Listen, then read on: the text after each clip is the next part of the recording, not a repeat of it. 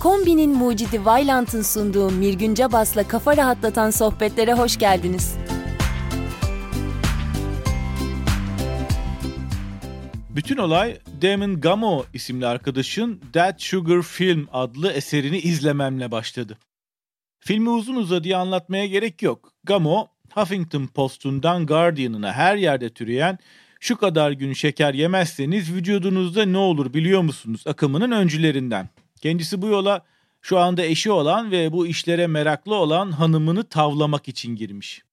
Neticede kraldan çok kralcı olup işin filmini çekmeye kadar da varmış.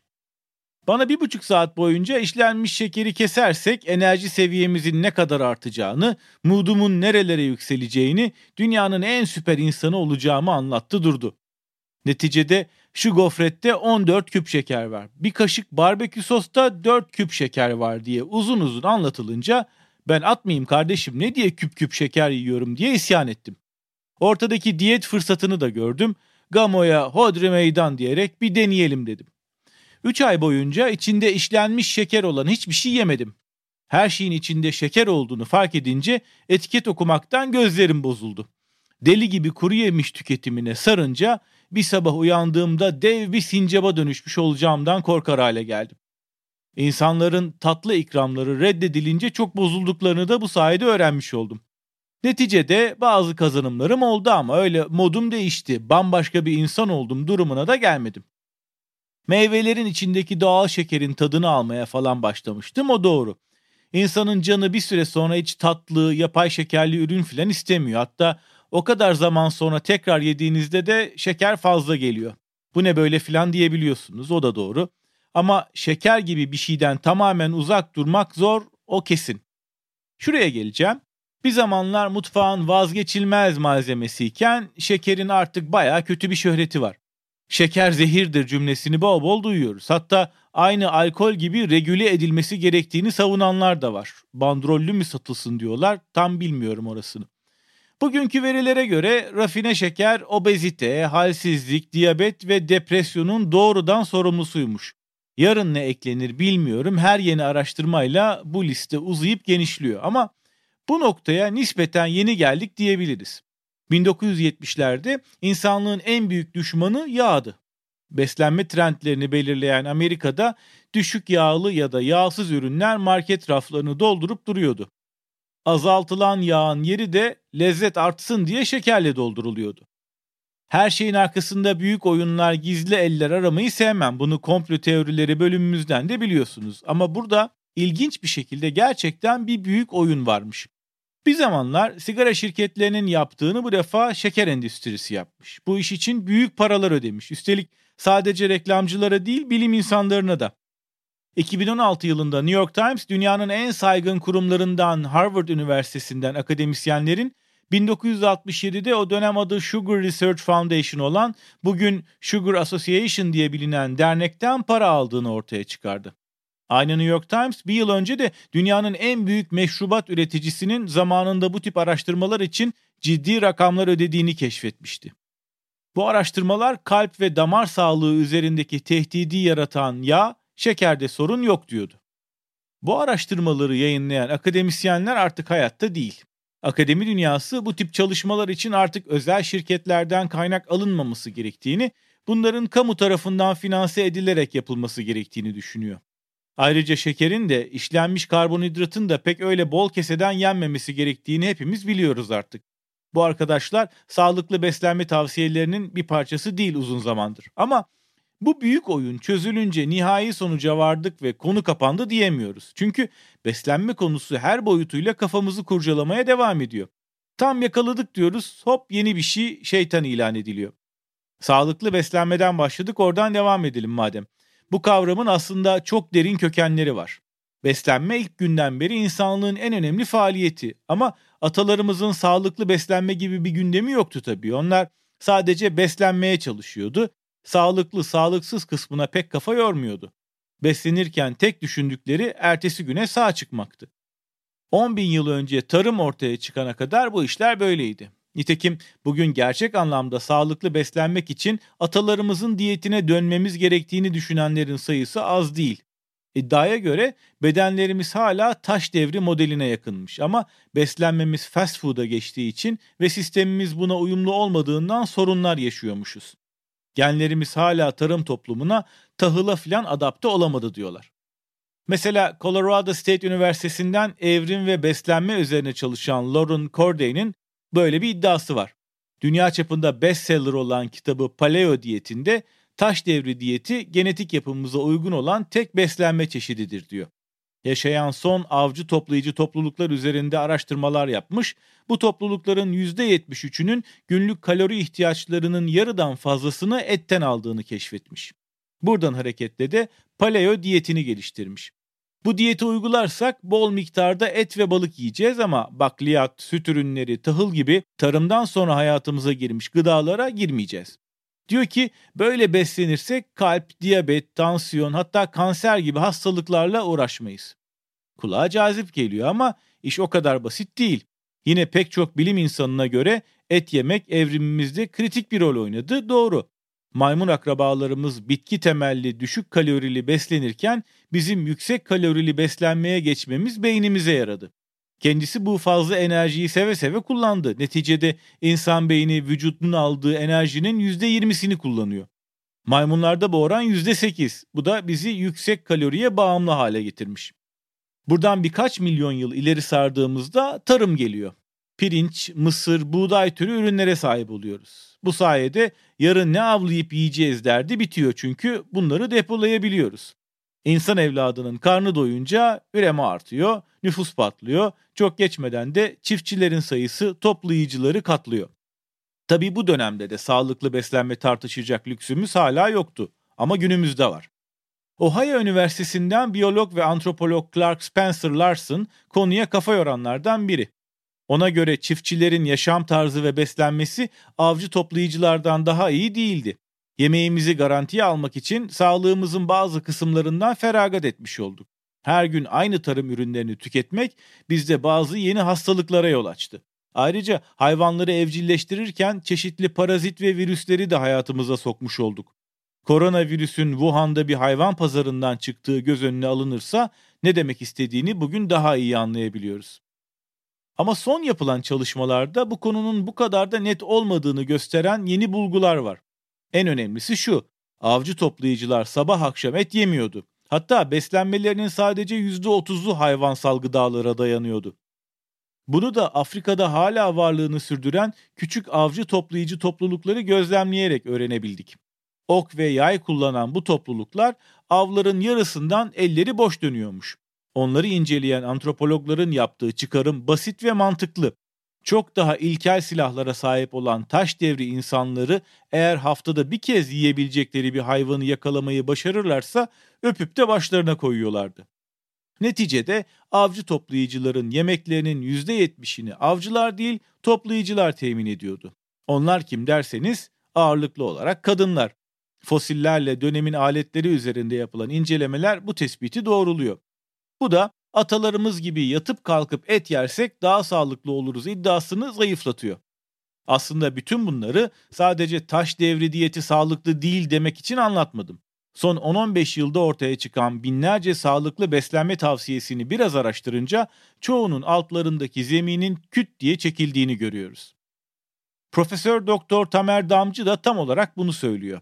O kim derseniz Sağlığı ararken aldatılmak. Neden sahte bilimi satın alıyoruz kitabının yazarı. Endokrinoloji, metabolizma ve diyabet uzmanı. Profesör Damcı diyor ki binlerce, milyonlarca çeşit sağlıklı beslenme olabilir. İnsan farklı şekillerde beslenerek yaşamını sürdürebilir. Atalarımız ne buluyorlarsa onu yiyorlardı. Pek çoğu da beslenme yetersizlikleri, vitamin eksiklikleri, enfeksiyonlar nedeniyle genç yaşta öldü. Bu durum yakın tarihimize kadar da devam etti. Ortalama insan ömrü 1900'lerin başında bile 40'lı yaşlardaydı. İnsanların şişmanlamaya, diyabet, kalp damar hastası olmaya bile ömrü yetmiyordu. Bu nedenle onların beslenme düzenlerine öykünmek, onların hastalıkları bizden daha doğru tedavi ettiklerini düşünmek günümüz insanının romantik yanılgılarından biri. Damcı'ya göre bugün sorunumuz çok yemek. Yiyecekle aşırı temas halindeyiz. Sağlıklı beslenmeyle kafayı bozacaksanız işte kural bir, az yiyin. US News her sene Amerika'nın önde gelen beslenme uzmanları ile birlikte dünyanın en iyi diyet listesini oluşturuyor. Listede 3 yıldır aynı diyet birinci çıkıyor. Ağırlığı sebze ve balığa veren ama bütün besinlerin de kararında kombolarla tüketildiği Akdeniz diyeti. Memleketimizde çok sevilen Dukan diyeti 35 diyetlik listede 35. Şu sıra çok popüler olan ketojenik diyette 34. sırada. Taş devri diyetinin yeri 29'unculuk. Özetle sağlıklı beslenme trenine bineceğiz diye her diyete balıklama atlamamanızı tavsiye ederim. Ayrıca illa atalarımızdan feyz alacaksak da her coğrafyanın atasının farklı olduğunu hatırlamakta fayda var. Örneğin Fransızların kaz ciğeri, kuzu sarma, her türlü az pişmiş kırmızı etle beslenmelerine rağmen Japonlardan sonra en düşük kolesterol oranına sahip olmaları gibi bir durum var. Buna Fransız paradoksu deniyor. Uzmanlar işin sırrının her öğün içilen iki kadeh kırmızı şarapta ve yemeklerdeki sarımsakta olabileceğini düşünüyor. Benzer şekilde Eskimo kardeşlerimizin de beslenmesinin %90'dan fazlasını et ve yağ oluşturuyor. Bulundukları coğrafyada pek tarım yapamıyorlar haliyle. Kalp sağlıkları da rakamlara bakılırsa hiç fena görünmüyor. Eğer biz Fransızlar ya da daha da abartıp Eskimolar gibi beslenmeye kalkarsak kolesterolümüz tavan yapıyor. Yani iş sağlıklı beslenmeye gelince de coğrafya kaderdir diyebiliriz. Sağlıklı beslenmeyi hallettiysek şimdi de zevkli beslenmeye dönelim. Gastronomi kelimesini artık hepimiz biliyoruz. Kelimeyi biliyorum ama detayını bilmiyorum diyorsanız hemen söyleyeyim. İlk olarak M.Ö. 4. yüzyılda terimin ilk kullanıcısı olduğu düşünülen Sicilyalı Yunan Arkeestratus'un yazdığı Akdeniz bölgesindeki gıda ve şarapların tanıtıldığı Gastronomia başlıklı kitapta kullanılmış. Günümüzde bu eser ortada yok. Başka kitaplarda buna yapılan atıflar sayesinde kitaptan haberdarız. Gastronomiyanın yakın zamanda tekrar ortaya çıkışı da Fransız yazar Joseph Berchou 1801 yılında kitabında kullanınca oluyor. Yunanca mide ile ilgili gastro ve kanun kural anlamındaki nomos kelimelerinden türediği düşünülünce yemek kanunu olarak çevrilebilir. Yemek aramak derdimiz bittikten sonra yüzlerce yıllık bir yemek tecrübesiyle lezzet birikimine kavuşuyoruz. Bu da bize mutfakta biraz daha deneysel takılma şansını veriyor. Yani yemeği yaşamsal öneminden ayırarak bir keyif ve haz aracı haline getiriyoruz. Lezzetle görselliğin keyif vericiliği iyice öne çıkınca gastronomi terimine kavuşuyoruz. Charles Darwin de bu işlere zamanında merak salmış. Cambridge Üniversitesi'nde gönülsüz bir şekilde ilahiyat okurken gurme kulübüne üye olmuş. Bu kulüpte haftada bir toplanıp normalde menülerde bulunmayan hayvanları yemeye çalışıyorlarmış. Bu toplantılarda şahin ve balaban kuşu da yendiği söylenir. Bu tabii şahısların damak tadı ile ilgili. Peki bir halkın damak tadı ve mutfağı nasıl oluşuyor? En önemli etkenler coğrafya ve iklim. Basitçe söyleyecek olursak yaşadığınız coğrafyada ne yetişiyorsa onunla farklı tatlar yakalamaya çalışıyorsunuz. Sonrasında da insan hareketliliği bu malzemeleri ve tarifleri birbirine yaklaştırıyor. Örneğin eskiden ipek yoluyla taşınan bir sürü yiyecek vardı. Onlarla beraber tarifler de geliyordu. Tabi bu tariflerde vardıkları yerde şekil değiştirip oradaki malzemelerle harmanlanıp yeni tariflere dönüştüler. Yeditepe Üniversitesi Gastronomi ve Mutfak Sanatları Bölümü öğretim üyesi Arzu Durukan bu süreci annelerimizin tariflerine benzetiyor. Anneler tariflerini kendilerine özgü tutmak ister ya, aynı onlar gibi etnik gruplarda kendi kimliklerini oluşturmak için mutfaklarına bir takım detaylar katıyor. Böylece yemek üzerinden bir kimlik doğuyor. Durukan, göç edenlerin ülkelerine ait yemek alışkanlıklarını mutlaka yanlarında götürmelerini de buna bağlıyor. Türkiye'den göç edenlerin buzdolaplarını açtığınızda mutlaka peynirlerinin ve sucuklarının orada durduğunu görürsünüz kültürlerini buzdolaplarında saklıyorlar diyor. Tabi içinde bulunduğumuz çağda hareketlilik çok daha fazla. Üstelik artık bir tarifin ya da malzemenin bir yerden bir yere gitmek için ticaret kervanlarını beklemesine gerek yok. İnternet de var, her ülkenin mutfağını her ülkeye taşıyan restoranlar da. Bunun harika etkileri oluyor. Hepimiz bizden 100 yıl önce yaşayanların bütün hayatları boyunca deneyimleyemeyeceği kadar farklı sayıda lezzeti neredeyse bir yılda tadabiliyoruz avokado diye bir şey kalkıp geliyor. Sanki yüzyıllardır onsuz bir öğünümüz bile geçmemiş gibi bir sıcaklıkla kucaklayabiliyoruz. O kadar harika olmayan etkileri de oluyor tabii. Mesela alemin kinoa rezervini yağmalıyoruz. Peru'nun bulguru diyebileceğimiz kinoa bir zamanlar yılda 32 bin ton yetiştiriliyordu ve bütün ülkeye gani gani yetiyordu. 2010'lara geldiğimizde bu rakam yılda 114 bin tona dayandı. Bütün dünyaya gönderiyorlar, gönderiyorlar yetmiyor.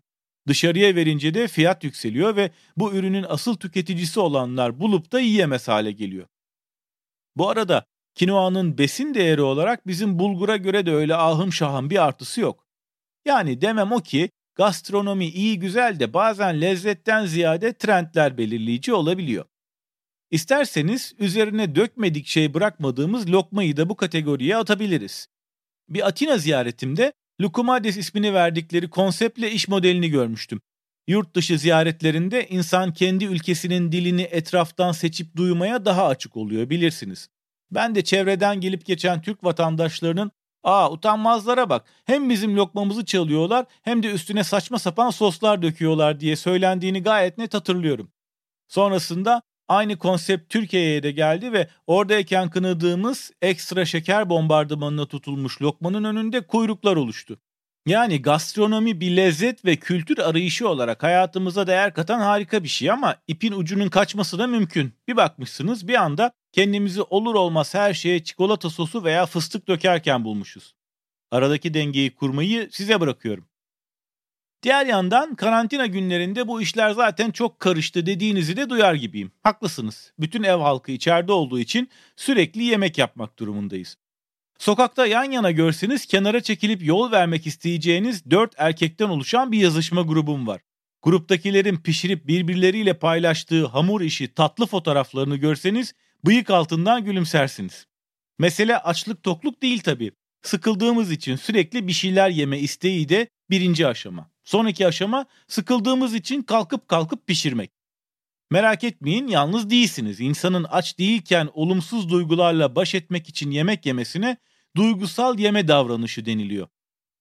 Uzman psikolog Selin Kalabaş'a göre olumsuz duyguları kontrol altında tutmak için aç olmadığımız zamanlarda bile sürekli kendimizi buzdolabının önünde bulmamızın sebebi tam olarak bu. Kendimizi güvende hissetmek ve mutlu olmak için yemek yiyoruz. Hatta dahası da var. Google'a göre evde ekmek yapımı aramaları karantina öncesine göre 100 kat artış göstermiş. YouTube'da ekmek tariflerini içeren videolar milyonlarca kez izleniyor. Instagram'daki ekmek etiketli paylaşımlar da yüz binleri buluyor. Ekmeğe düşmemizin sebebi sadece hijyenik kaygılar değil. Clemens Gossett, Kaliforniya'daki The Gourmandise adlı gastronomi okulunun sahibi. Duruma gayet güzel bir açıklaması var. İnsanların bu dönemde kendilerini sakinleştirecek, kaygılardan uzaklaştıracak, aynı zamanda da faydalı olan bir şeyle ilgilenmeleri lazım. Hamur yoğurmanın hem meditatif bir etkisi var hem de her türlü üretimde olduğu gibi bir tür kendini dışa vurma yöntemi. Yani karantina günlerinde ekmek yapmanız hijyen açısından da iyi, ruh sağlığınız açısından da. iyi olmayan buzdolabını gereğinden fazla ziyaret etmeniz. Bunun içinde belki dolabın kapısına Gerçekten aç mısın yoksa sıkıldığın için mi buradasın yazılı bir not yazmak işe yarayabilir. Dolaba geldiğinizde soruyu yanıtlar, açıp açmamaya ona göre karar verirsiniz. Kombinin mucidi Vailant'ın sunduğu Mirgün Cabas'la kafa rahatlatan sohbetlerin bir sonraki bölümünde görüşmek üzere.